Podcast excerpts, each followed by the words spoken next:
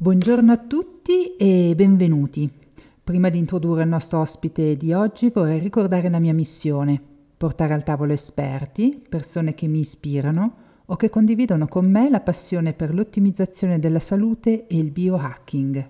Se non conosci ancora questo termine di biohacking è sostanzialmente l'arte di sviluppare il nostro potenziale.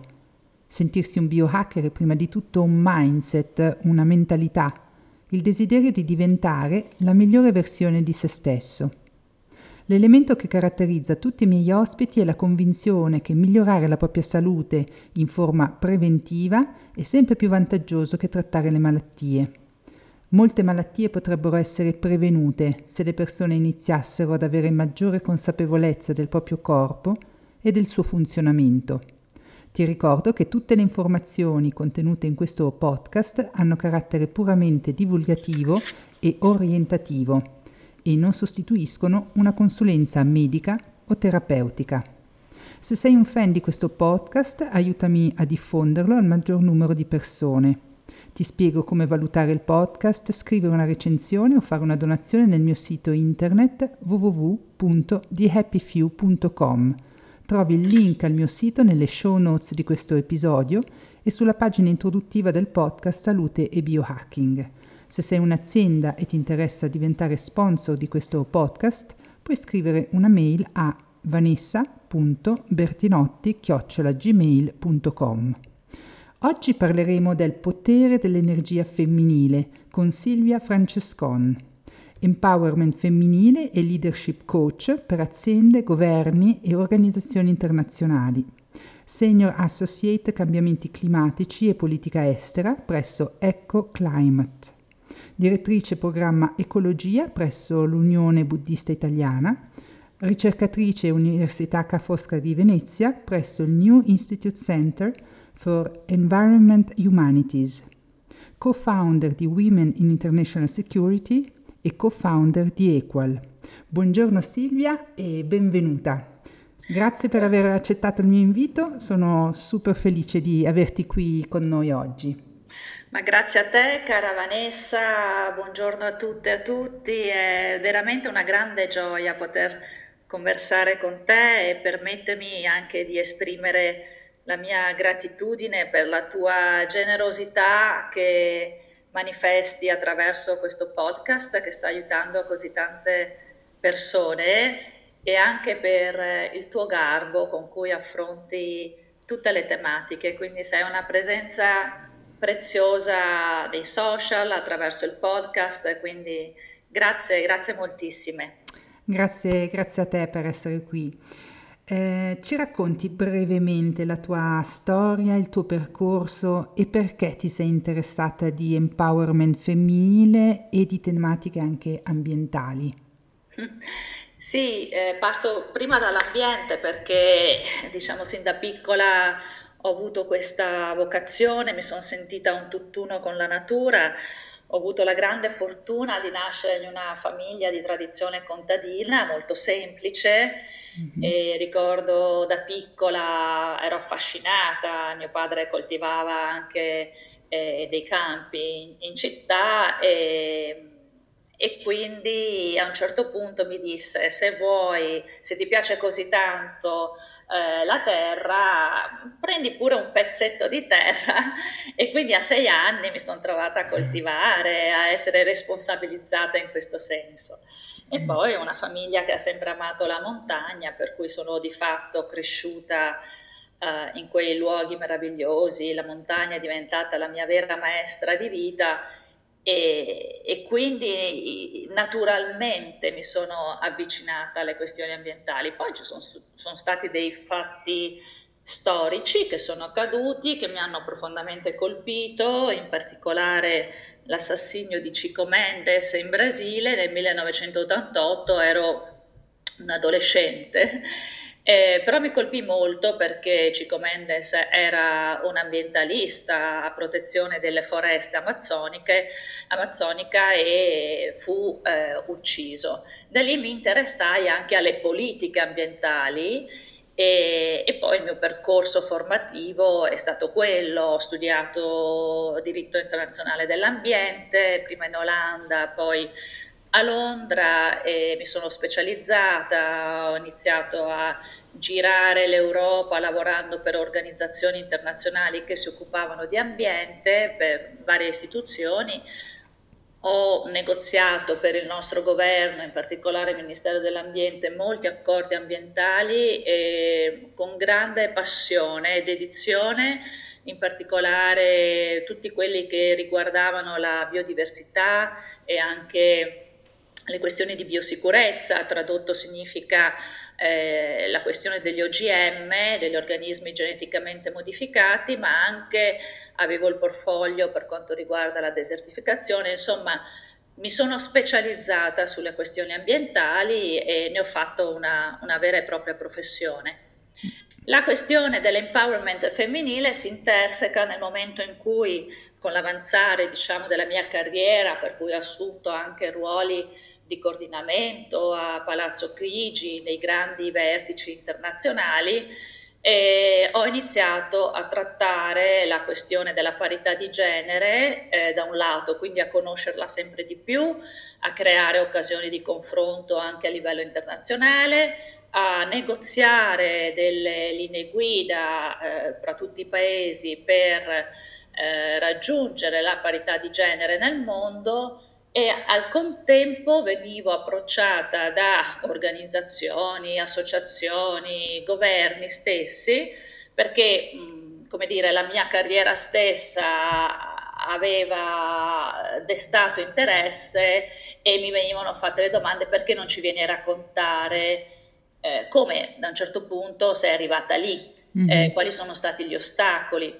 E alla fine questa, anche questa è diventata una professione perché faccio coaching con, eh, proprio per l'empowerment eh, delle donne sia a livello aziendale che a livello eh, one to one.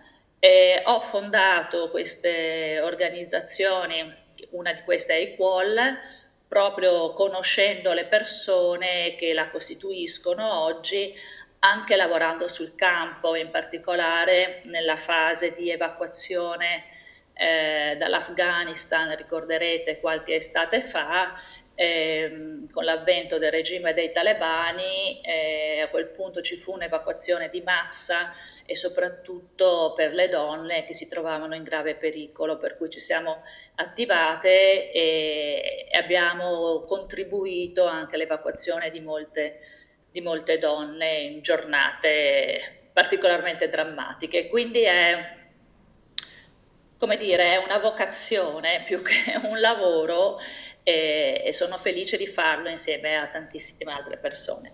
Mm, affasc- storia affascinante, sei eh, hai una, vo- una voce mh, dolce, profonda, eh, mh, però ecco, mh, posso immaginare che sei una donna anche molto tosta dalle, dalle cose che, che, hai raccontato. Poi confrontarsi anche con la politica eh, bisogna così avere ehm, così un po' le, le, le, spalle larghe almeno. Sì, da... guarda, eh, una grande maestra zen eh, che si chiama Joanna Halifax dice sempre, peraltro una donna straordinaria eh, che ha accompagnato molte persone nel fine vita, quindi immagina mm. anche il livello no, di, di, grandezza di questa donna, dice sempre strong back, soft chest, mm. però strong back serve Bello. per poter esercitare anche la compassione, perché se la compassione è fine a se stessa rimane lì, se diventa azione diventa grande forza. Bellissimo. E cosa avresti voluto sapere a vent'anni? Ma guarda Vanessa, nulla di più di quello che sapessi a vent'anni. Mm. Amo molto la Silvia dei vent'anni, con tutte le sue ovviamente imperfezioni, le sue cadute, eh, i suoi slanci. Quelli erano gli anni in cui io eh, lasciavo l'Italia e eh, l'ho fatto partendo da, me la sono dovuta conquistare perché venivo da una famiglia che non aveva dei mezzi economici, sai, che mi consentivano di poter prendere e partire con facilità, per cui insomma ho dovuto vincere delle borse di studio, ce l'ho fatta, quindi mi piace questa Silvia che si è data da fare, eh, mi piacciono anche gli errori che ho commesso E sai, questa cosa del voler sapere di più, secondo me, eh, è un po' eh, rischia di, di, di, essere controproducente perché, perché la, la, vita, penso in un certo senso, sia l'arte di navigare l'ignoto. Mm. E sai, questo può far paura, ma preso da un altro punto di vista invece apre a, a tantissime possibilità, potenzialità al di là della noia di conoscere più cose di quello che dovremmo conoscere, perché allora se conoscessimo tutto o di più, eh, eh dove, sta, dove, sta, il desiderio, no? dove sta la curiosità, dove, dove, sta lo slancio evolutivo, se vogliamo. Mm-hmm. E dall'altro è veramente non sapere cosa ci aspetta è esattamente l'elemento che ci consente di, di non avere limiti, di mm. non porci limiti, quindi è un elemento estremamente potenziante. Mm-hmm. E poi che ci piaccia o meno, perché voglio dire l'impermanenza può piacere o non può piacere, ma è così. Mm-hmm. Quindi, mm-hmm. quindi un, un, po' di ingenuità fa, fa, fa bene per crescere e sognare soprattutto no. in grande quando si è... Assolutamente, eh, assolutamente. Io penso che eh, ci siano varie fasi della vita. Sicuramente io adesso a 53 anni non conosco tante cose, più le conosco più mi accorgo di non conoscere, ovviamente, mm-hmm. ma eh, mi è sempre rimasto questo senso di avventura che porto con me, che sia in montagna quando cammino in montagna, che sia nell'approccio al nuovo lavoro.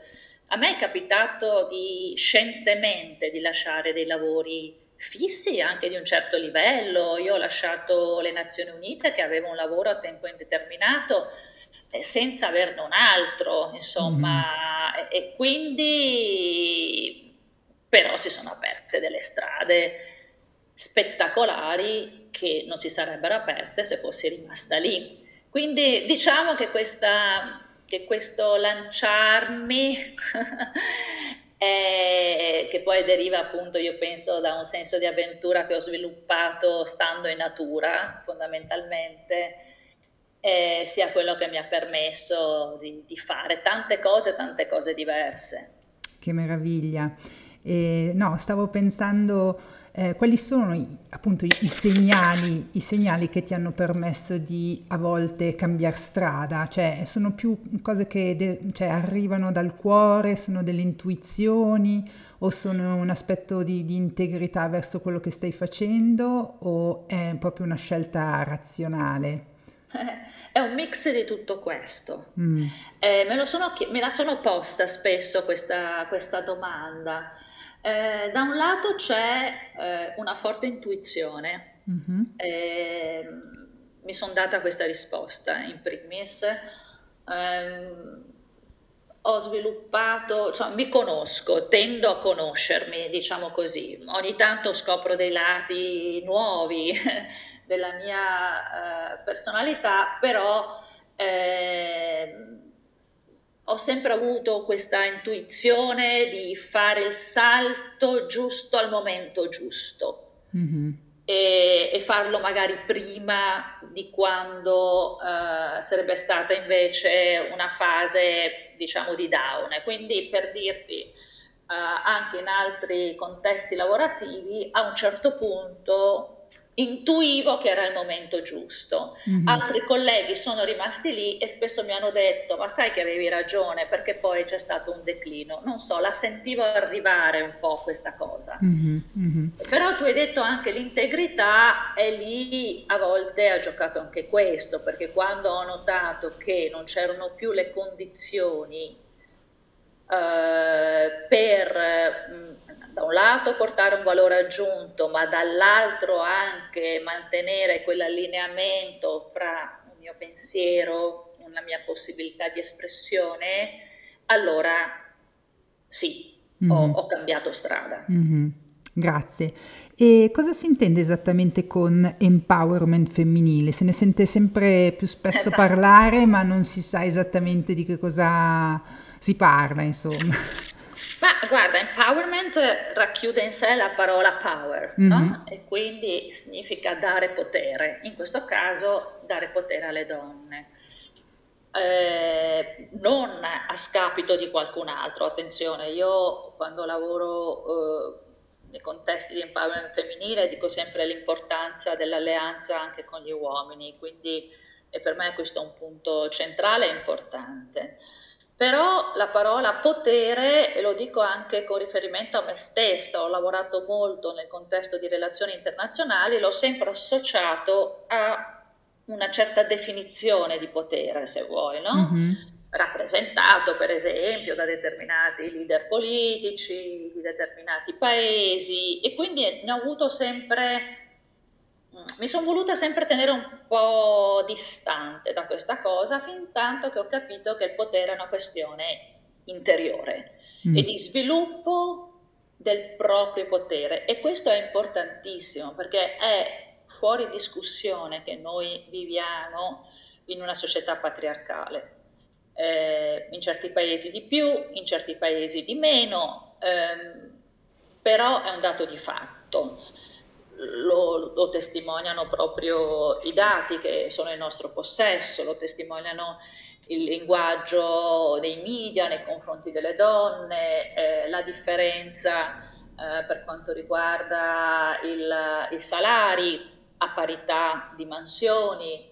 Eh, in Italia, per esempio, solamente un terzo delle donne ha un proprio conto bancario e ricordiamo bene quanto la indipendenza economica abbia a che fare con la libertà, la possibilità di scelta, di lasciare una relazione che non fa più per noi e che magari eh, senza una libertà economica eh, saremmo costrette ancora a subire eh, quando ho lavorato nelle istituzioni per favorire l'empowerment femminile, ho lavorato molto sulla questione economica mm-hmm. delle donne e sembra una cosa, no? Come dire, venale, ci hanno educato a non parlare troppo di soldi eh, perché sta male. Eh, no, no, anche attraverso eh, diciamo la, l'indipendenza, l'autonomia economica si riesce a raggiungere una, una libertà. Mm-hmm. E questo secondo me è un lavoro importante che va fatto eh, con le donne per le donne e ci sono poi, insomma, ci sono tanti strumenti per poterlo fare e, ed è fondamentale. Empowerment però, torno a dire, ha molto a che fare con la nostra interiorità con l'abbandonare quelle vocine che ci dicono non sono in grado di fare quella cosa, eh, che è sempre stata illustrata questo elemento come, sai, la sindrome dell'impostora, eh, non sono abbastanza. A me viene da porre un'altra domanda invece, se non sia che talvolta abbiamo paura del nostro potere, di quello che potremmo essere e perciò non siamo. Mm. Perché nel momento in cui scopriamo che noi abbiamo un potere pressoché illimitato di far accadere le cose, di essere ciò che vogliamo, di essere libere, e questo fa un po' paura. Mm. E su questo secondo me c'è molto, molto lavoro da fare. Mm. Interessante, già mi sono aperte diverse finestrelle di riflessione, ma eh, mi fermo qua. Volevo appunto citare Simone de Beauvoir, appunto considerata ah. la madre del femminismo, affermava che non si nasce donna ma lo si diventa. Con questo appunto suo statement intendeva che la donna per essere tale deve ribellarsi ai costrutti culturali secolari, deve assumere eh, la sua indipendenza per poter scegliere il proprio destino.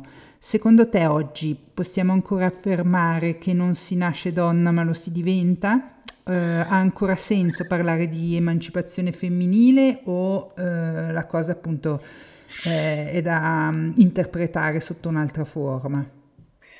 Guarda, intanto grazie per aver citato la mia amata Simone de Beauvoir e consiglio a tutte e a tutti eh, di leggere Il secondo sesso, è un testo del 1949 e purtroppo di estrema attualità. Mm-hmm. Eh, chi legge l'introduzione a quel libro sembra leggere pagine contem- di attualità, proprio mm-hmm. potremmo trovarle in un qualsiasi articolo dei giorni nostri. Quindi ehm, Simone de Beauvoir, madre del femminismo, mi verrebbe da dire europeo, perché poi mi fa piacere ricordare le tante straordinarie donne afrodiscendenti, per esempio negli Stati Uniti. Mm-hmm. Eh, pensiamo a Bell Hooks, a Toni Morrison, a Angela mm. Davis, a Audrey Lorde, insomma, eh, tan- ehm, anche Alice Walker. Uh, tantissime donne che hanno fatto la storia e poi ricordiamo che, sai, eh, abbiamo uno sguardo molto eurocentrico, ma ci sono altri luoghi del mondo in cui ci sono luoghi in cui la condizione della donna, come ben sappiamo,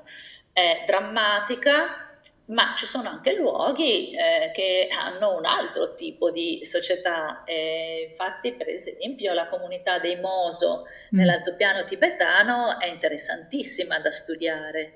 Mm-hmm. Eh, ci sono anche chi vuole, c'è un bellissimo peraltro documentario che ha realizzato un amico che si chiama Pio D'Emilia, che purtroppo è venuto a mancare lo scorso anno, un grandissimo giornalista, che ha fatto proprio questo documentario sulla comunità matriarcale dei Moso. Questa è una piccola parentesi, mm-hmm. perdonami, però per dire che a volte guardiamo no, con il Vero. nostro sguardo e invece nel mondo ci sono cose alquanto interessanti che possono essere studiate. Mm. No, uh, poi è, è, verissimo, prima abbiamo parlato dei tuoi vent'anni, io mi trovavo a San Francisco ecco. quando avevo vent'anni e ho conosciuto proprio la nipote di Toni Morrison eh, che, non cono- che non conosce, cioè non, era un'autrice che in America appunto eh, conosciutissima, io proprio cadevo eh, però dalle mi venire i brividi in questo momento, Vanessa, perché sono questi incontri che appunto eh, poi uno ricorda per sempre, certo. e, insomma,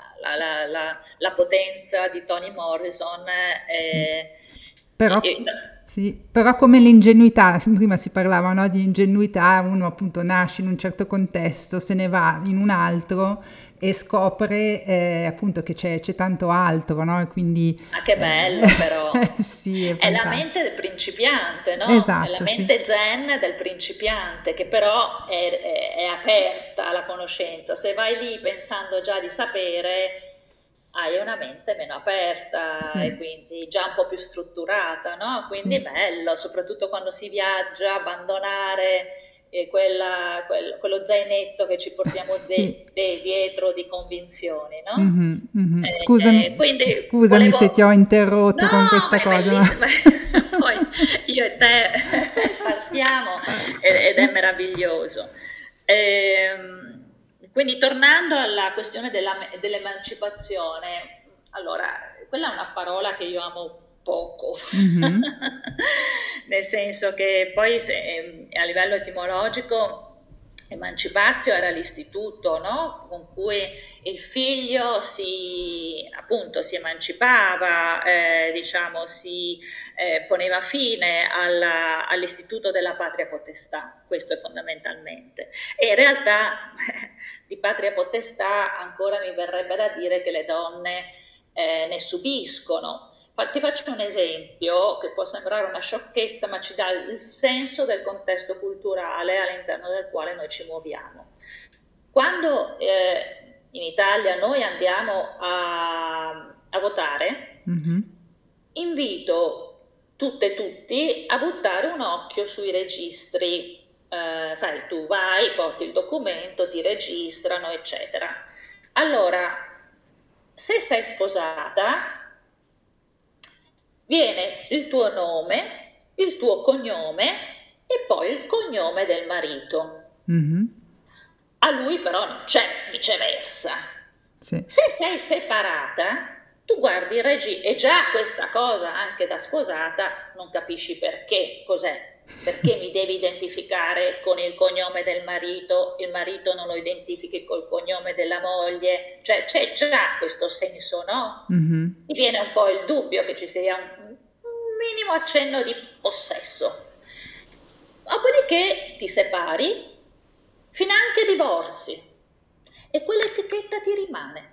Che tu sia separata, che tu sia divorziata, in quei registri tu ti troverai sempre il tuo nome associato a quello del tuo ex marito. Mm-hmm. Ora, io trovo che tu mi puoi dire è una sciocchezza, passiamo oltre, eh, ma è da questo, è dai racconti che si fanno sui giornali in occasione delle, di un'ecatombe che è quella dei femminicidi, eh, dove si parla molto in chiave molto ammorbidita spesso dell'omicida, eh, l'amava troppo, no? mm. c'è questo concetto di, di relazione e possesso eh, che mi riporta, vedi, poi le cose anche alla relazione che noi abbiamo con la natura, mm-hmm. perché se la consideriamo eh, di proprietà, pensiamo di poterne disporre come vogliamo e secondo me la radice di tutto sta in questo senso di possesso, che si tratti delle donne o che si tratti della, degli elementi della natura.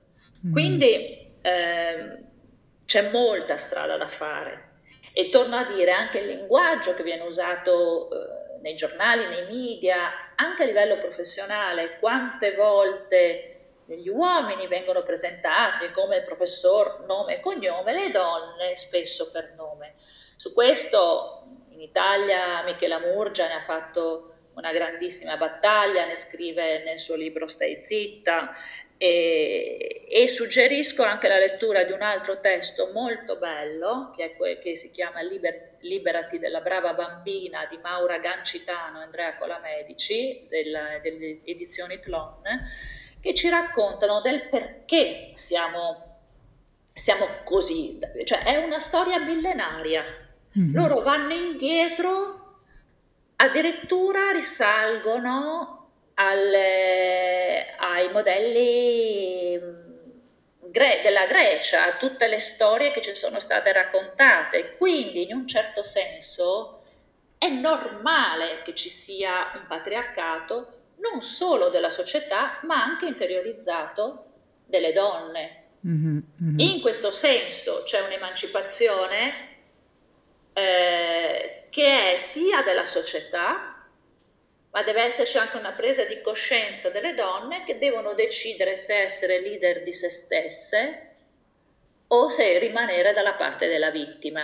Mm. Non dobbiamo sentirci in colpa per tutto questo, Uh, proprio perché è una storia che ci portiamo dietro, io spesso la descrivo come nasciamo con uno zainetto mm-hmm. pieno di pietre, pesante, ma poi quello zaino, lo, quelle pietre le possiamo anche togliere dallo zaino, mm-hmm. possiamo, le possiamo togliere da sole, le possiamo togliere insieme alle altre donne, lo possiamo togliere insieme alle altre donne e agli altri uomini. Mm. Eh, è possibile farlo, però ci deve essere una consapevolezza perché dobbiamo essere in grado anche di identificare tutti quegli elementi, ragionare su quegli elementi che ci fanno dire questa è una politica di un certo tipo, questa è un'azione di un certo tipo, dove riscontriamo ri- che c'è una disparità di trattamento. Dobbiamo essere in grado di riconoscerle per poterle superare e lavorando insieme mm-hmm. eh, in questa direzione. Bellissimo. E, um, sì, no, hai detto tantissime cose molto potenti che così vanno proprio a, a toccare mh, mm, tantissimi aspetti anche penso della vita di, di ciascuno di noi che ti sta ascoltando, ehm, volevo chiederti quali sono appunto oggi i cambiamenti istituzionali e sociali necessari per l'empowerment delle donne? Ma un po' uh, quelle cose un po' che ti ho detto, no? Nel senso che uh, bisogna lavorare, io vengo anche da quel mondo, uh, sulle politiche e sulla cultura. Mm-hmm. Le politiche, eh, sai, quando per esempio parliamo di maternità e di eh, assenza dal lavoro eh, nella maternità, trovare una, un'apertura anche verso un congedo eh, parentale più equo, per esempio, nei tempi mm-hmm. giusti, nei momenti giusti, ma una azione di questo tipo consentirebbe una rivoluzione culturale non da poco. Perché? E questo non solo per le donne che desiderano, che vogliono avere dei figli, ma anche per le altre che scelgono, o per, per varie ragioni, di non volere avere figli. Quando andiamo in un uh, colloquio di lavoro, ormai si sa che è una domanda non da fare ma viene fatta mhm. comunque, mm-hmm. lei ha, tenz- ha, intenzione di avere dei figli mm. perché? Perché potenziale datore pensa che tu potresti rimanere a casa per un determinato periodo. Quindi che tu desideri avere dei figli, che tu non desideri avere dei figli, è una domanda che in quanto donna ti viene posta. Mm-hmm. Quindi una maggiore parità nel congedo parentale fa sì anche che tu togli quella discriminazione a monte, sia per chi vuole e per chi non vuole avere figli, per esempio. Mm-hmm. Secondo fatto, ovviamente c'è una responsabilizzazione poi nella condivisione della crescita dei figli, laddove appunto ci sia stata una scelta di questo tipo. Sai, mm-hmm. purtroppo i dati dimostrano che la maternità è un ostacolo all'avanzamento eh, della carriera. Quindi io credo che per esempio da un punto di vista politico questa sia una misura che va presa, va presa urgentemente. Mm-hmm. Eh, mm-hmm. abbiamo dei modelli che, eh, di società che sono ben avanzati da questo punto di vista. In Italia siamo fermi ai 10 giorni del congedo del, per il padre. Ho fatto l'esempio di una politica per dire che ce ne potrebbero essere molte, ma credo che questa abbia un impatto generale per tutta la società, non mm-hmm. solo per eh, le famiglie intese eh, come sono intese tradizionalmente. Mm-hmm. Mm-hmm. Poi il livello culturale eh, si parte dal, dalle scuole, dall'idea che non è detto che un bambino non possa giocare con una bambola e una bambina non possa giocare in un determinato modo. Sai, è già quando ti mettono il vestitino rosa quando nasci o il vestitino azzurro che crei una separazione. Quando c'è separazione c'è sempre una ferita che poi si ripercuote uh, successivamente e quindi c'è, c'è, tantissimo, ci sono tantissime possibilità, tantissimo lavoro e la mia esperienza sul campo mi ha dimostrato che spesso non si tratta tanto di risorse eh, finanziarie quanto di volontà politica. Mm. E lì però ci, ci vanno, cioè vai a toccare anche dei condizionamenti culturali, no? certo. Ehm, dove lì è, diventa anche difficile anche per chi magari, cioè adesso mi vengono in mente altri temi sull'omosessualità, visto che è un tema che mi ha toccato certo. anche eh, da giovane, no? cioè, eh, anche gli omosessuali, eh, nella, soprattutto nella prima fase, hanno una, una forte omofobia, no? e quindi diventa, cioè, perché comunque il contesto culturale ci, ha plasmati, quindi ehm, è, è, difficile poi trovare, eh, diciamo, eh, quel, la, la, giusta politica eh, nel, nel, nel, momento anche storico giusto. Magari cioè, certe decisioni prendono veramente tanto tempo proprio perché le persone devono anche evolvere e eh, neutralizzare questi condizionamenti che hanno avuto da, da bimbi, no? Assolutamente, appunto, siamo cresciuti, siamo cresciuti così, ce le portiamo dentro. E la classica frase, mio marito mi aiuta in casa, no? È certo, rivelatrice. Certo. Ma in quella casa ci vivete in due, mio marito, mio compagno, insomma, per dire, per prendere la, la frase tipica. Sì. Eh, no, Quindi anche noi donne abbiamo un lavoro enorme da fare sì. per eh, appunto di, di liberazione mm. da, dal patriarcato interiorizzato, sì. di cui però non dobbiamo farcene assolutamente una colpa, ma ne dobbiamo diventare responsabili. Ecco, la differenza tra non soffriamo la colpa che non c'è, che non esiste, ma prendiamo responsabilità che evidentemente è abilitante. Mm-hmm, mm-hmm. Hai parlato anche di leadership eh, prima, quale significato dai alla parola leadership? Eh, guarda, la, la parola leadership è composta di due parti, leader e ship. e spesso si parla di leader, si parla poco di ship, mm-hmm. de- della relazione. Allora, leader per me, innanzitutto, ciascuno di noi è leader nel momento in cui, nella misura in cui diventa leader di se stesso o di se stessa. E, e questo quando anche io affronto la questione con, con, le persone che seguo è un punto cruciale. Non sarai mai un leader nella società se non sei un leader uh, di te stessa o di te stesso. Um, Cosa significa? Significa fare un lavoro eh, e vivere la vita che veramente vuoi vivere tu. È il percorso che hai scelto. Leader nella nostra concezione spesso è la persona che da un punto di vista sociale ha molto successo e guida un'azienda, una istituzione, un qualco- è, è leader nel suo settore.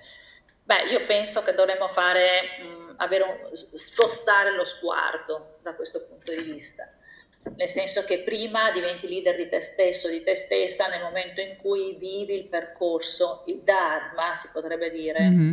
che vuoi vivere, che è il mm-hmm. tuo. Mm-hmm. mm-hmm. Eh, nella Bhagavad Gita c'è un passo meraviglioso, eh, il verso 35 del capitolo terzo, un testo che io consiglio, la cui lettura consiglio, magari accompagnata anche perché non è facilissimo da, da, da insegnante, è molto meglio compiere il proprio percorso anche in modo imperfetto che compiere perfettamente il percorso altrui. Mm. E qui dentro è racchiuso tantissimo se ci pensiamo, no? Sì. E, e, quindi per me la leadership è questa cosa qui. Mm-hmm. E mi domando, e, e, la suggestione che offro sempre è nel momento in cui tu stai facendo una scelta, la stai facendo perché la società ti chiede una risposta di un certo tipo o perché la stai facendo per paura e quindi da quella risposta onesta che ti dai capisci se sei tu o se è una cosa imposta. Poi ci sono ovviamente i momenti di incontro perché però è importante che ognuno abbia la possibilità di compiere il proprio percorso. Mm-hmm. E già lì, a quel punto, tu sei leader. Sì, bellissimo. Quindi sei, sei, sei d'accordo con ciò che dice anche la dottoressa Brené Brown quando dice la leadership inizia con l'accettazione di ciò che siamo.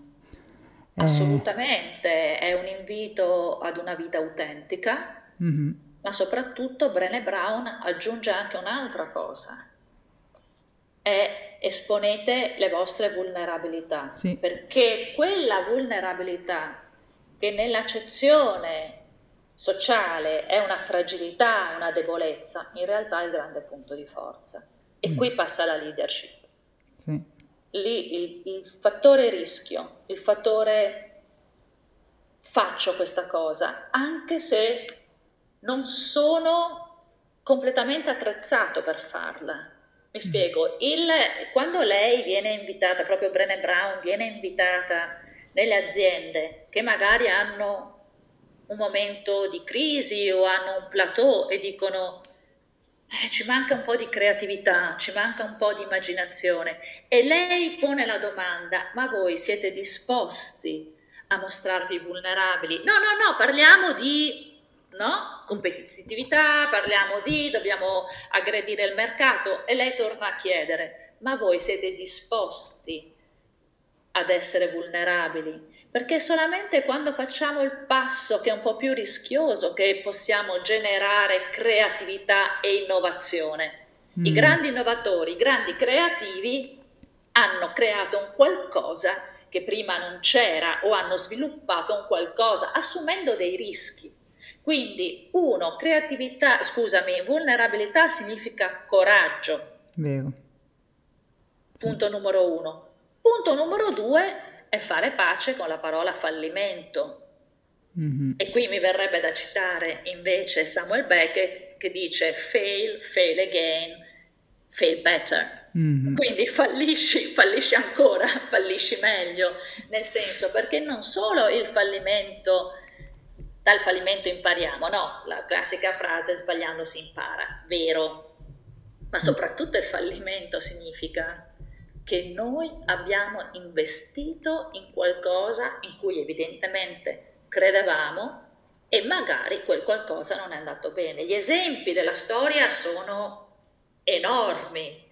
Pensiamo a Steve Jobs che non voglio prenderlo come figura role model perché è una figura molto complessa come, è, come tutti gli umani con dei lati positivi e dei lati negativi. Io questa cosa del role model ni, nel senso che preferisco parlare di persone ispiranti perché poi essendo esseri umani sai, anche caricarli di, della, diciamo, della responsabilità di essere modelli è un po', un po troppo. Però mm-hmm Steve Jobs fu mandato via da Apple che, cre- che aveva creato lui. Mm-hmm. Ma se non fosse accaduta questa cosa, noi oggi non potremmo avere quel capolavoro che è la Pixar.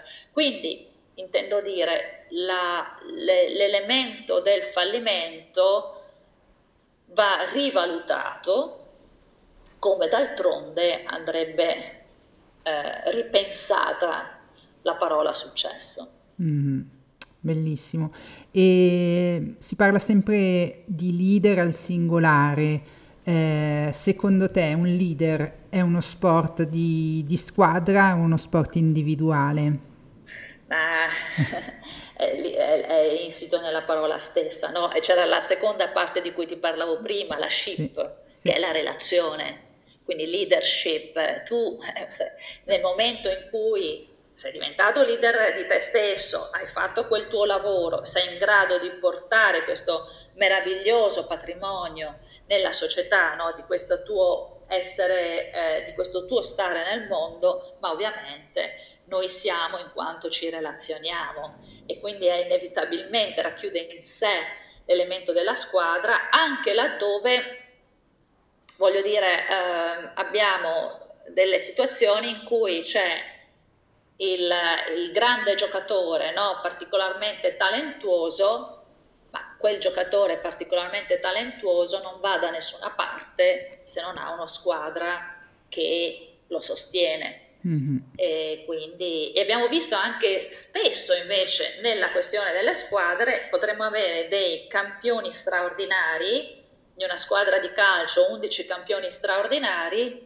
ma se non sanno relazionarsi anche loro non vanno da nessuna parte. Quindi assolutamente la componente della SHIP è fondamentale ed è fondamentale che nel momento in cui noi abbiamo un progetto comune con altre persone, a prescindere dal ruolo che rivestiamo, soprattutto se abbiamo un ruolo, eh, diciamo, di, di, di gestione di quella squadra, far sen- sai che si dice ah nessuno è indispensabile no tutti sono indispensabili le mm. parlava molto bene Maurizia Cacciatori mm. quando diceva non riusciva a comunicare con una compagna di squadra fin tanto che lei ha detto la frase magica ho bisogno di te mm. ecco questo secondo me significa essere leader all'interno di una squadra bellissimo eh sì, poi Maurizia è una forza anche in questo... Una forza straordinaria, una donna che ho amato tantissimo da pallavolista, da alzatrice, da regista della squadra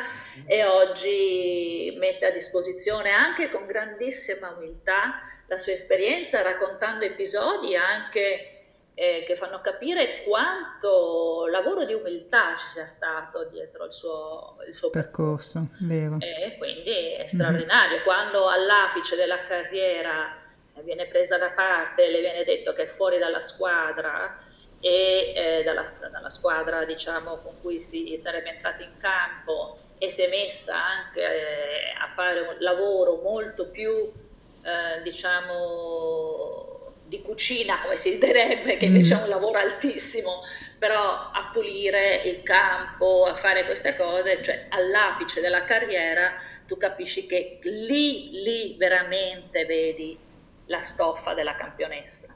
Mm, Esattamente sì. lì, non nel momento della gloria, ma nel momento in cui si è trattato di fare un passo indietro per far emergere le altre. Mm-hmm.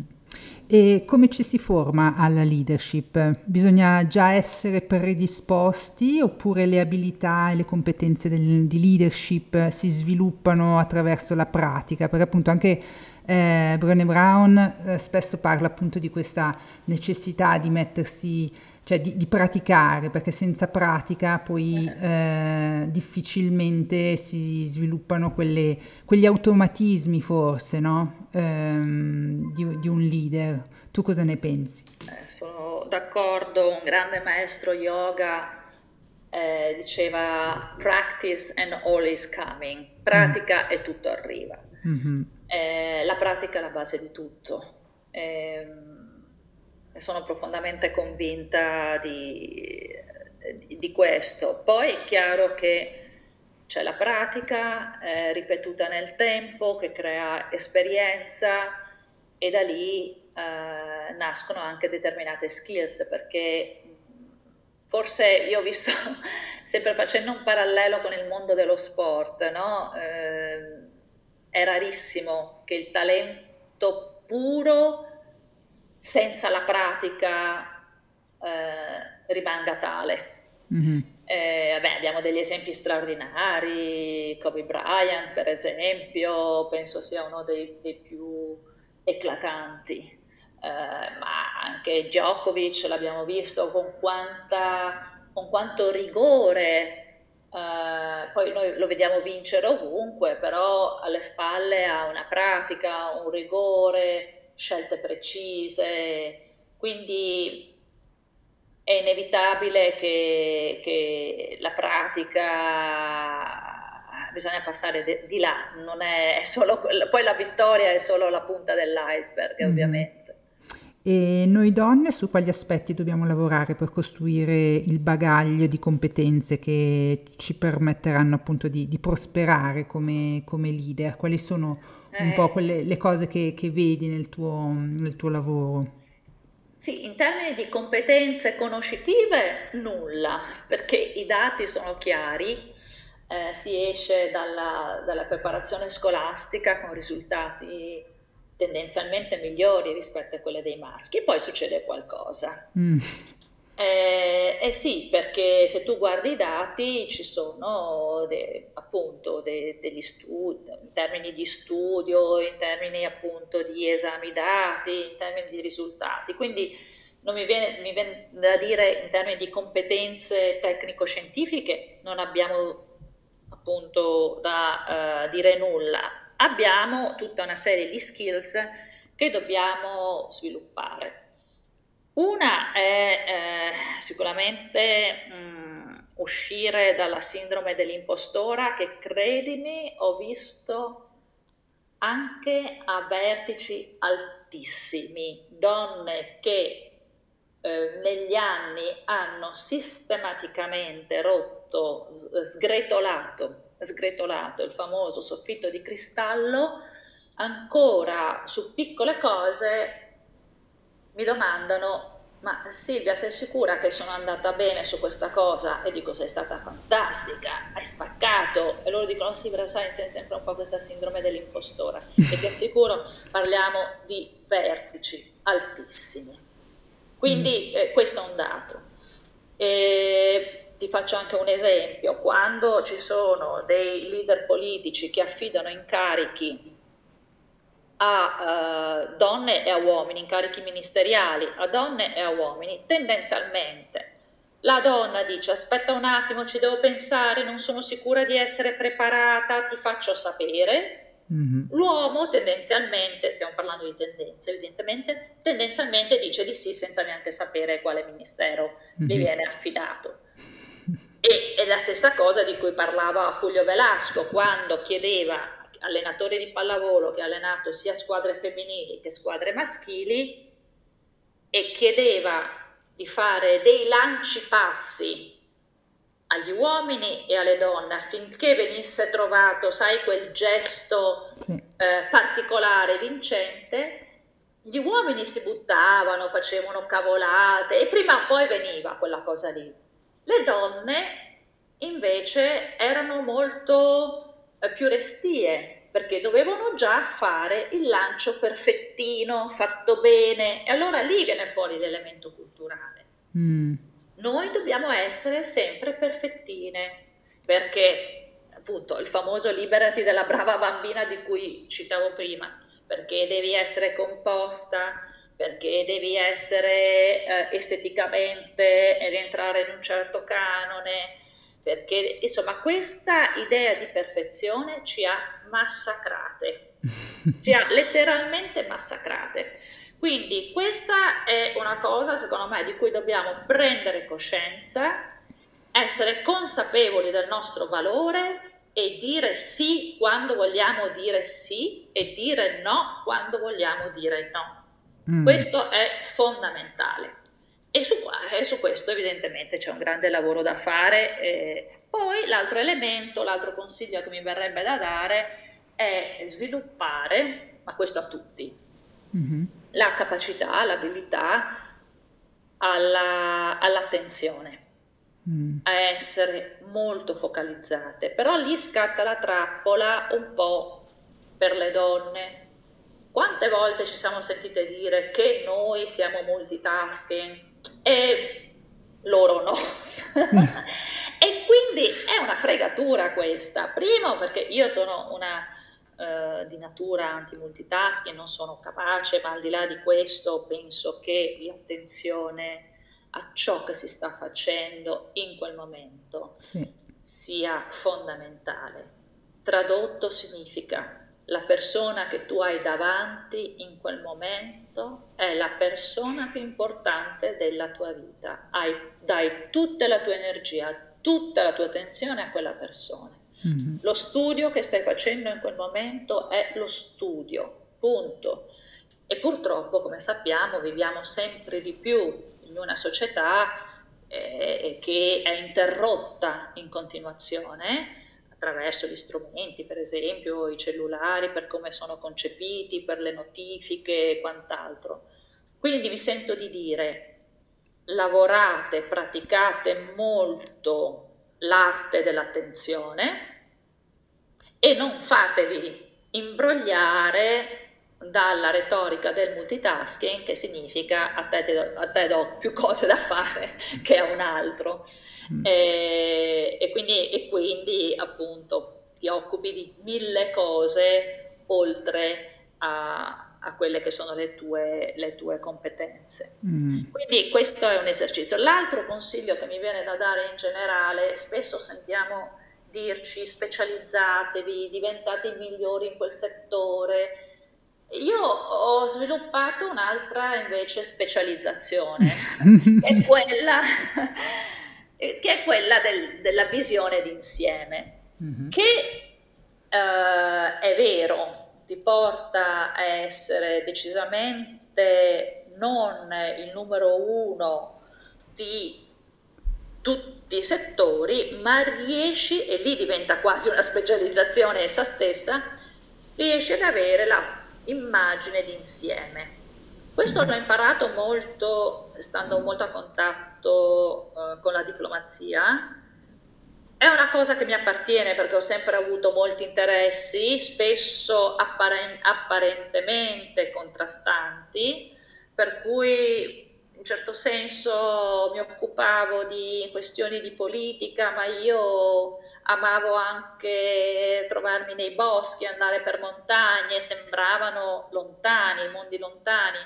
Eh, sono cresciuta nello yoga, eh, ma amo tantissimo andare in palestra, per cui il contesto del mondo yoga diceva ma come vai in palestra? Sono incompatibili, la palestra dice ah ma tu fai le cose eh, del mondo diciamo astratto dello yoga e mi sono sempre trovata no? Eh, quasi che non c'entrassi nulla in nessun contesto ma c'entrassi del tutto ovunque. Mm-hmm.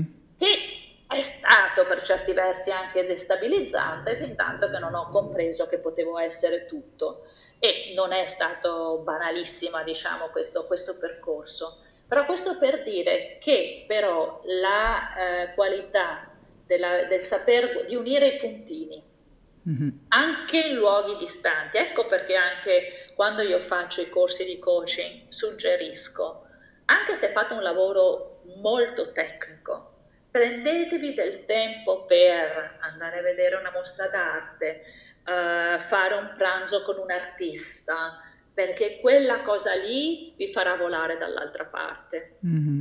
Uh... E, penso, e, penso, che sia il futuro. Mm-hmm. Assolutamente, io mi, mi ritrovo in questa, in questa, tua descrizione del, della persona orizzontale, meno verticale, di tanti interessi, però appunto ci si scontra sempre con questa visione culturale dell'etichettare no? o appartenere a una certa tribù, quindi se sei di quella tribù è impossibile che eh, allo stesso tempo appartieni anche all'altra tribù, no? È verissimo. e, è verissimo. così con tutto, con, con il cibo, con l'hobby, con, con tutto, è proprio questa eh, desiderio di chiudere, cioè è un po' come quando, non so, incontri una persona la prima volta e ti chiede mh, mm, che lavoro fai, no? Giusto per... Bravo, no? sì, dice, perché ti identifica, perché, sì. in casella, a quel esatto. punto sa dove collocarti. Esatto, e quindi quando, li, quando la risposta non è appunto sono un avvocato, sono un medico, sono un architetto, ma è qualcosa di diverso, allora lì già li vedi che tu parlavi di, di, di, attenzione prima, no? Cioè la persona la destabilizzi e quindi non capisce bene e spesso appunto, però è anche, è anche ciò che rende poi interessante la, la, conversazione, perché se tu mi dici appunto architetto, ok, chiuso, cioè chiu- la conversazione sì. chiusa, no? Invece quando così ti apri e spieghi un po' il tuo mondo, mh, mm, cioè nascono veramente delle conversazioni, possono nascere perché poi a volte, a volte no, però eh, possono nascere appunto dei, delle, così, delle conversazioni molto, molto fluide, molto aperte, dove vai a parare su mille argomenti. No? Tu Ma si parlato, aprono mondi. Eh, eh sì come hai detto appunto del, dell'arte, l'arte proprio secondo me è quella, quella, bellezza che ci permette appunto di, di ritrovare anche la felicità, no? Cioè, hai parlato di natura, che io amo tantissimo, ma l'arte è un'altra forma appunto di, eh, d'arte dove mm, puoi veramente ritrovare una, una bellezza, una, e una semplicità di, di espressione fantastica, almeno sì, sempre sì. stata attirata da questo, da questo mondo. Eh, invece abbiamo intitolato questo episodio Il potere dell'energia femminile, no? L'energia femminile è un'energia antica, arcaica, selvaggia, eh, connessa agli elementi terra e acqua. Inoltre Mm, lo sappiamo benissimo, la ciclicità femminile eh, è influenzata anche dall'attività eh, lunare, per questo che poi tante donne, per esempio, fanno fatica a dormire quando c'è la luna piena, eh, proprio perché questo elemento ci, ci appartiene, no? Una donna che riesce appunto a connettersi a questi elementi è una donna che è libera da costruzioni sociali capace appunto di portare fuori la propria voce, di manifestare la sua vera natura.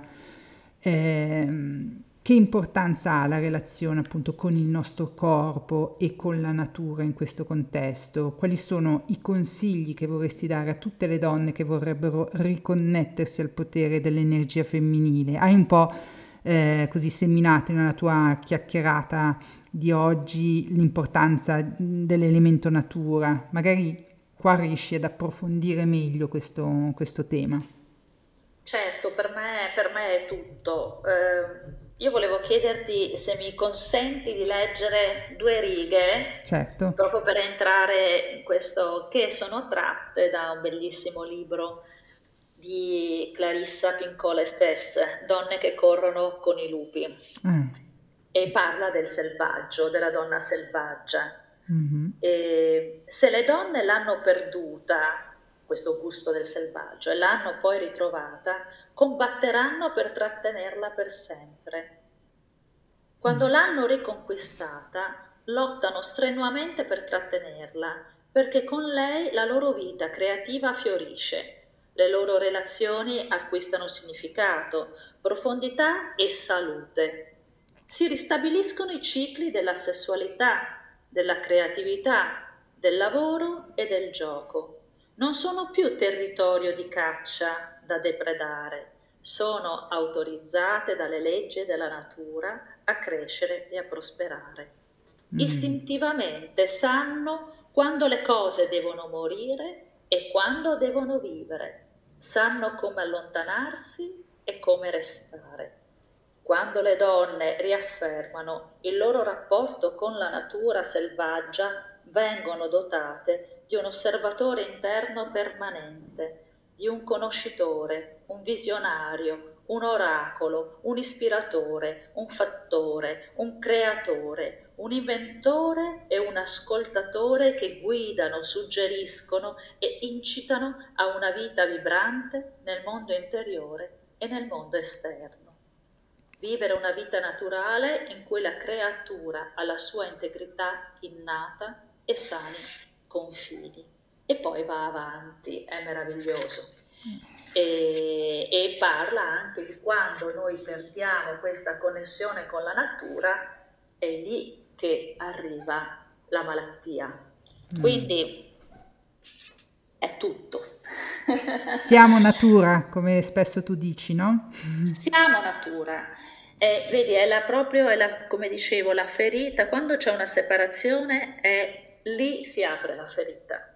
Mm. Se noi vediamo gli elementi della natura, sai che in inglese si dice resources, no? Mm, risorse. Sì ma in realtà le contempliamo come sources, come forze, quindi passiamo da resources a sources, passiamo dal concetto predatorio di risorse che sono a nostra disposizione in visione antropocentrica verso il riconoscimento di fonti di vita che mm. hanno uguale eh, riconoscimento nostro, cioè quando noi comprendiamo cos'è un albero, che cosa significa quella rete di relazioni che sta sottoterra, sottobosco di un albero, che vive grazie ai miceli, capiamo che c'è un mondo dell'invisibile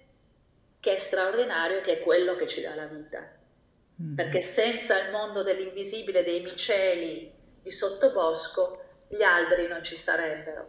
Se pensiamo che più o meno due dei nostri respiri su tre avvengono grazie all'oceano, capiamo che noi siamo quella cosa lì, siamo l'oceano, non andiamo a vedere l'oceano.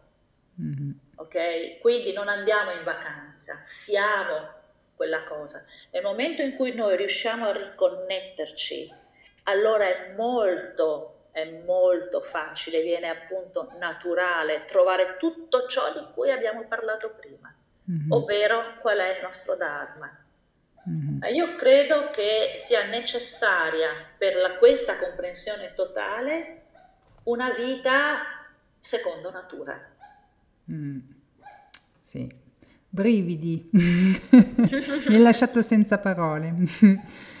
eh sì, eh, speriamo appunto che anche questa consapevolezza eh, arrivi a, alle persone perché vedo veramente molte persone disconnesse da questa natura ed è così peccato appunto, sarebbe così semplice. Mh, mm, connettersi di nuovo con la natura, eh, perché poi tutto funziona, i nostri ritmi circadiani, il nostro orologio interno.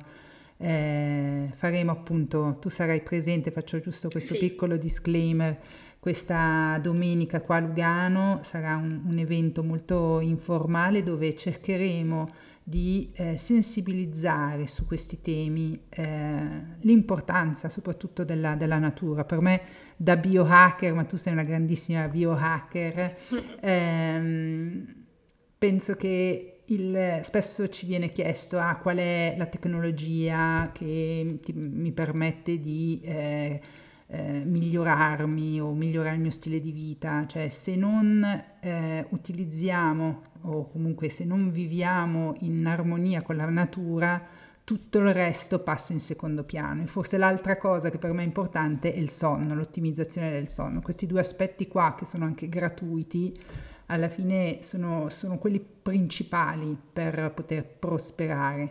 Fatti questi poi si possono così integrare tante altre belle cose, ma come anche il cibo, ma anche il cibo è natura alla fine. Ritorniamo sì. lì, no? Certo, tu hai usato una parola eh, che amo molto, hai mm. impiegato una parola che amo molto che è semplice. Mm. Eh, più semplice più essenziale è, più abbiamo questa opportunità di contatto, eh, diciamo, con la natura. Sì. È semplice, ma talvolta per alcune persone, e questo lo dobbiamo comprendere, non è facile. Un po' come la leadership, è semplice ma non è facile, mm. perché richiede un percorso, richiede un percorso di liberazione da un costrutto sociale che oggi ci vede molto legati, per esempio, come avevo citato prima, ai telefoni, alle macchine, intese come automobili eh, e così via. Ed è lì che scatta per l'appunto quindi la medicina per mettere una toppa, perché non puoi fermarti, perché quante volte abbiamo sentito la frase io non mi posso ammalare, mm. casca, mm. se mi ammalo casca il mondo. Beh, ma allora questa frase dovrebbe indurti a fare determinate riflessioni. Mm. Uh, quindi è proprio, è semplice perché è così semplice, è così semplice svegliarsi in un modo, andare a dormire in un modo, mangiare in un modo. Sì. È, è, è semplice, non dobbiamo utilizzare nessun artificio che arriva evidentemente nel momento in cui dobbiamo mettere le toppe, mm-hmm. ma perché abbiamo perso questa connessione. Sì. O perché viviamo di fretta, non abbiamo mai il tempo, non troviamo il tempo. Non abbiamo, guarda, è incredibile perché eh, con l'avvento della tecnologia, giusto, le email hanno velocizzato tutto. Sì. Eh, la informazione ipervelocizzata teoricamente avrebbe dovuto liberarci del tempo. Sì. Io sento dire anche oggi, ma sai, in fondo l'intelligenza artificiale sarà una gran figata, io tutto da vedere, ma perché ci libererà di tanto tempo. E io rispondo, ma anche le email dovevano liberarci, pensa prima che cosa dovevamo fare per scrivere. Però cosa succede? Che si crea un'aspettativa di risposta immediata, sì. per cui tu entri nella famosa ruota del criceto e stai sempre lì a correre. Perché, oddio, se non ho risposto sono in ritardo, perché se c'è la doppia spunta, quello ha visto. Quindi è un mondo che crea uno stress incredibile e secondo me un po' di slowdown senza mai fermarsi perché il movimento è un altro, è un altro fattore per stare bene, però un po' di slowdown ci vorrebbe. Sì. E in questo podcast parliamo molto spesso di miglioramento dello stile di vita. Quali sono mh, le abitudini che ti hanno portato i più grandi benefici? Così diamo anche qui delle piccole ricette, visto che le persone così cercano le ricette, noi un po' di... Certo, poi sempre con la premessa che vanno bene per noi, non Bravo. è detto che vadano bene per tutti. Assolutamente.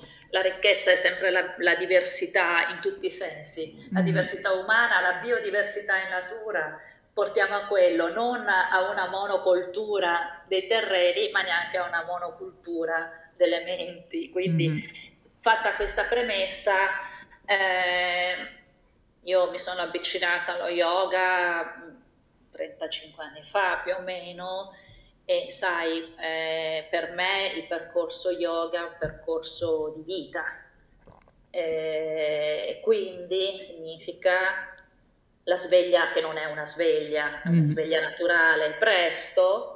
Eh, nello yoga, sai, c'è anche questo momento che si chiama Brahma Murti.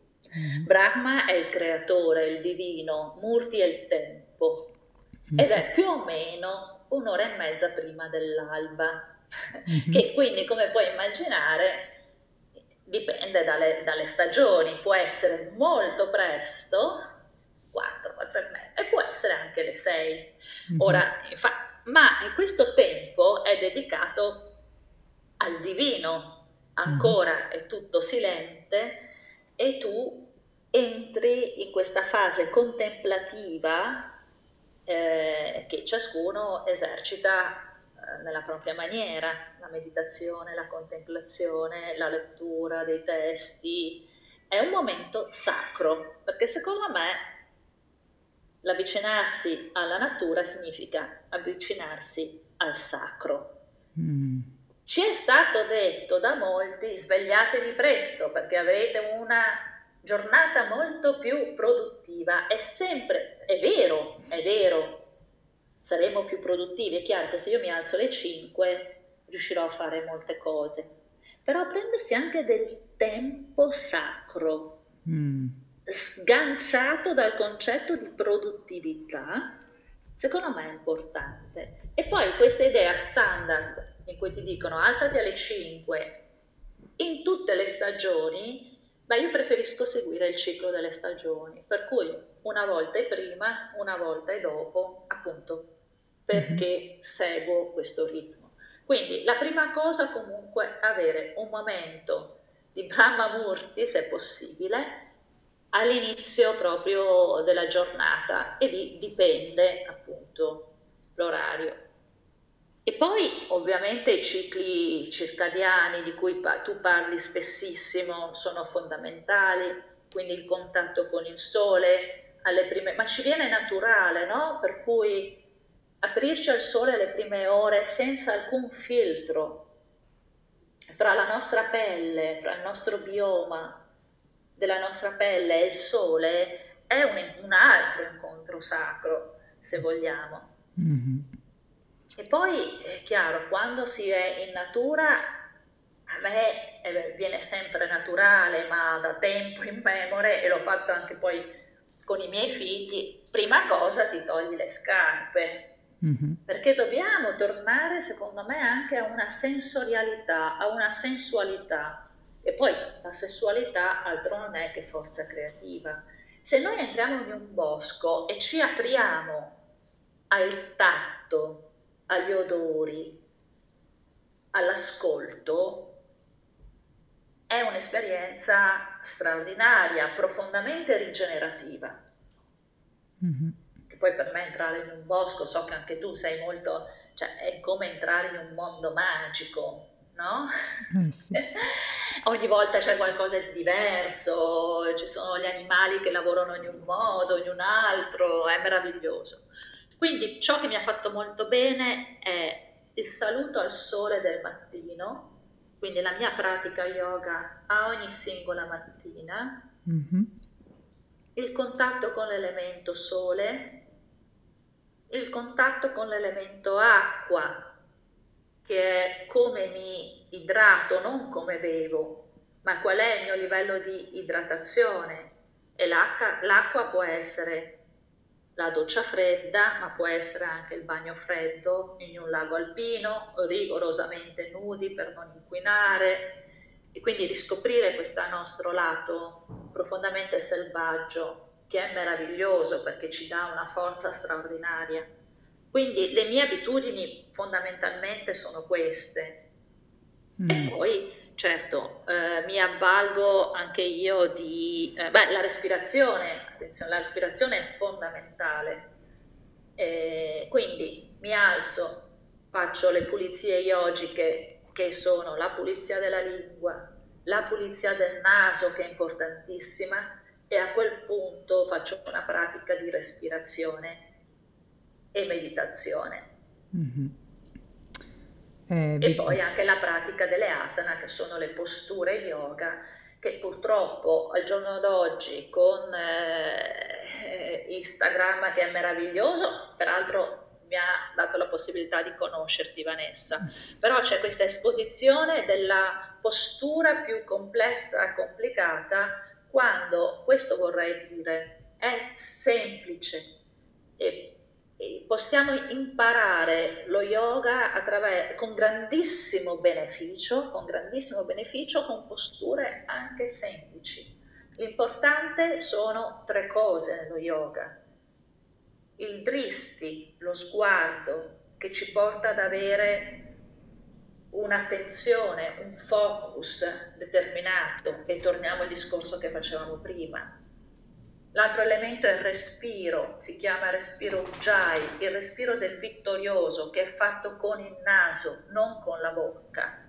Mm-hmm. E l'altro elemento sono i banda, cioè questa, queste chiusure per cui noi a livello genitale abbiamo eh, il mula banda, che è la mm-hmm. radice, e poi a livello più alto, che corrisponde più o meno al secondo chakra, abbiamo l'Uddiyana Banda. Uddiyana vuol dire volare.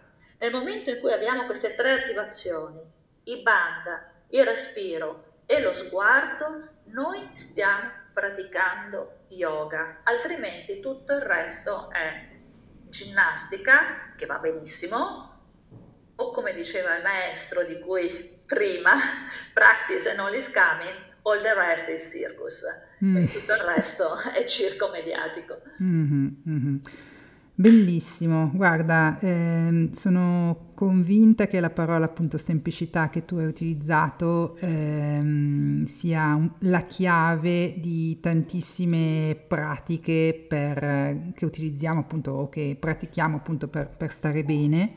E, ehm, sì, hai detto tante cose, in realtà poi io, io ho, ho questo, questo, problema a volte, no? che quando una persona mi, mi, ispira o risuona, sono talmente così dentro nel suo discorso che poi faccio anche eh, fatica a, a, a, ribattere o a dire, a dire qualche cosa di più, perché hai detto veramente tantissime eh, cose importanti ma in un modo anche m- molto naturale.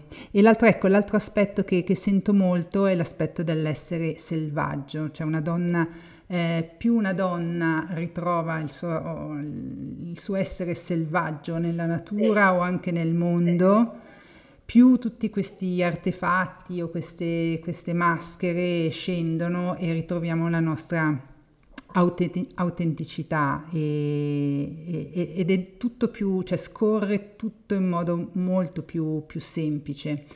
E forse appunto ho parlato anche, ho fatto un episodio con Giosuè Micheli che tu mm, sì. incontrerai domenica, lui lo descrive come eh, il percorso della nostra anima, però sì. per me sono, sono, tutti sinonimi, no? Cioè stiamo dicendo tutti la, un po' la stessa cosa, cioè dove quando ci ritroviamo, quando eh, siamo appunto, siamo natura, ecco, come mi piace molto questa, questa frase che tu hai detto anche sui, hai scritto anche sui social, siamo proprio natura e dobbiamo eh, cercare in tutti i modi di eh, lasciarci ispirare da questa natura. Beh, la natura è maestra, mm-hmm. i veri maestri li abbiamo nel mondo naturale. Sì. Ehm, e, e, e, questo è gli insegnamenti che ho ricevuto per esempio dalla montagna sono gli insegnamenti più importanti, cioè, prima abbiamo esordito parlando di magari cose un po' più aride, di politiche, eccetera, sì. non ci sarebbe bisogno di niente Vero. se noi ritornassimo a quell'origine lì. Quindi sai, sono totalmente d'accordo con te. Sì. Poi chiaramente ci sono anche quei trick, no? Da biohacker che, eh, perché questo mondo, io ho la fortuna di trascorrere molto tempo in natura, anche perché ho fatto una scelta di questo tipo, quindi sai, è una fortuna pilotata. E, perché ho fatto una scelta di vivere in un contesto, preva- passo gran parte dell'anno eh, in contesto di montagna, vicino al bosco, la roccia per me è anche quella una via maestra eh, e quindi ho, però quando sono in città eh, dove mi nutro comunque eh, di cose positive, perché abbiamo parlato di arte no? prima, quindi la città mi offre un'opportunità di aprirmi di più a un certo mondo che per me è importante, perché quando parliamo di nutrimento, beh, eh, c'è un nutrimento che ingeriamo, ma assorbiamo anche emozioni, vibrazioni attraverso altri canali, non mm-hmm. solamente il cibo. Mm-hmm. Tornare comunque alla tua domanda di prima, per me un elemento fondamentale è il cibo secondo natura, eh, non ho, ho, avuto la fortuna, come dicevo, di nascere in una famiglia di origini contadine, per cui il cibo processato non ha mai avuto dimora nelle mie varie abitazioni. E ancora oggi eh, le mie comunità di relazione si basano molto sui contadini che producono in un certo modo, quindi ho eliminato diciamo, dai luoghi che frequento i supermercati eh, mi avvalgo solamente del prodotto che, che viene eh, coltivato in un certo modo, fresco, non processato. Già questo, al di là vari, delle varie scuole di pensiero, sono carnivoro, sono vegano, lasciamole cadere queste cose, queste differenze, queste divisioni, però ritroviamoci sull'idea di un cibo secondo natura, abbandoniamo quello sì, il cibo ultraprocessato, perché è quella la vera ragione per cui abbiamo la crisi ambientale, la crisi ecologica, la crisi climatica.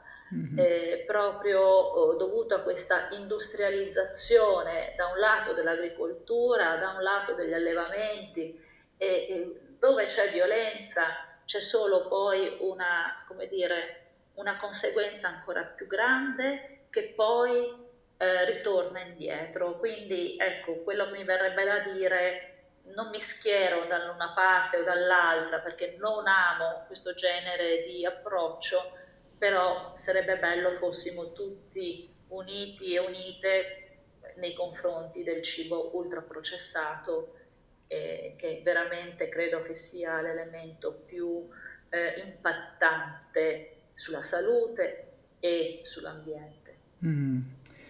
Grazie mille per questa, questa tua così, esposizione che ha, ha, tutto un senso. Eh, magari non so se vuoi recitare o citarci altri libri che ti hanno cambiato la ah! vita. Che sì. così... Mamma eh... mia, quanto bello, quanto bello, quanto bello sono i libri. sì, sì, guarda, da un certo punto di vista si può anche dire che è bellissimo leggere i libri eh, contemporanei perché hanno un linguaggio che, ci si, che, ci, che, che riconosciamo più facilmente, però in fondo se vuoi una idea nuova è importante leggere un libro vecchio, io mm-hmm. penso, nel senso che uh, i libri che mi hanno veramente cambiato la vita sono testi base, innanzitutto dello yoga, quindi la Bhagavad Gita che ho citato prima, ma anche gli Yoga Sutra di Patanjali che tracciano la via soprattutto dell'Ashtanga Yoga. Mm-hmm. Mm, metto in luce che eh, si parla di pratica, di sadhana, all'interno di questo testo, ma la parola asana, che sarebbero le posture dello yoga come lo immaginiamo noi oggi, viene, questa parola viene citata solamente due volte. Quindi ehm, quando parliamo di yoga parliamo di uno studio, eh, di un sistema straordinario che non è limitato a appunto le cose che vediamo nelle foto eh, di Instagram. Quindi il Yoga Sutra di Patanjali è un testo meraviglioso, un testo super biohacker, mm. ante litteram, è Hatha Yoga Pradipika, che mm-hmm. non è facilissimo, però è un testo eh, di base dello yoga con tutte le tecniche, le pratiche che possono essere portate avanti, ma in chiave più moderna suggerirei Yoga in Kriya, questo è solo in inglese, di Swami Satyananda Saraswati, ed è un testo eh, meraviglioso che eh, se, un testo da biohacker puro, no? Mm-hmm. Perché parla appunto della respirazione, della pulizia del naso, della pulizia orale, tutto quello che noi possiamo Uh, immaginare nel mondo del biohacking uh, è anche scritto lì, ecco. e poi i testi di, il testo di Shantideva, il Bodhicharyavatara, le pratiche del Bodhisattva, anche quello ha, è un testo meraviglioso, come vedi vado verso i testi antichi, eh, un po' più contemporaneo, meraviglioso è Vita di Siddhartha il Buddha di Thich Nhat Hanh, grande maestro zen che ha lasciato il corpo due anni fa e che è, lui è un autore molto prolifico perché ha scritto tantissimi libri. Questo libro sulla storia del Buddha credo sia eh, il testo più bello che abbia mai letto, mm. Quindi Vita di Siddhartha il Buddha e penso di averti detto tutto sui libri. per, me, per me lì è l'origine è quella. Mm-hmm. Poi, mm-hmm. sai, in un certo senso mi viene da dire che è già stato scritto tutto.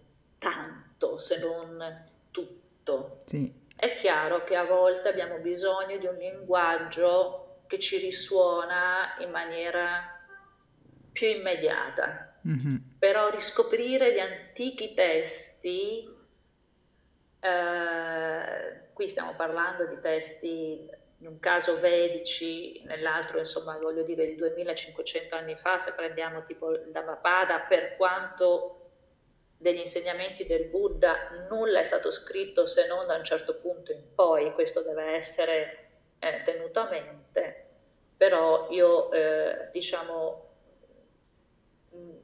il mio Dharma risuona molto in, queste, in questi testi. Mm-hmm, mm-hmm. Io ti ringrazio Silvia, non ho visto il tempo passare, mi hai incantata. Eh mi hai zittita a volte proprio perché e mi hai così mh, mm, lasciata proprio eh, senza parole come ho detto prima proprio perché sei andata a parlare di cose che mm, molto profonde almeno che, che, a me risuonano molto. Io ti ringrazio, lascerò appunto i tuoi contatti nelle show notes di questo podcast e ti dico a prestissimo visto che ci vediamo. A prestissimo, soprattutto ci abbracceremo sì. perché il contatto umano è eh, importantissimo e io ti sono profondamente grata per aver organizzato questo incontro tra persone meravigliose, eh, perché hai questa capacità di trasformare delle cose virtuali in cose reali e credo sia ciò di cui abbiamo molto bisogno, perché alla fine è la comunità, eh, la relazione che, che, ci nutre profondamente. Quindi grazie, grazie infinite Vanessa. Grazie, grazie a te. Penso che... Ehm piangerò in questo, in questo, in questo weekend. Piangeremo, piangeremo insieme. Grazie mille e a prestissimo. Grazie, a presto.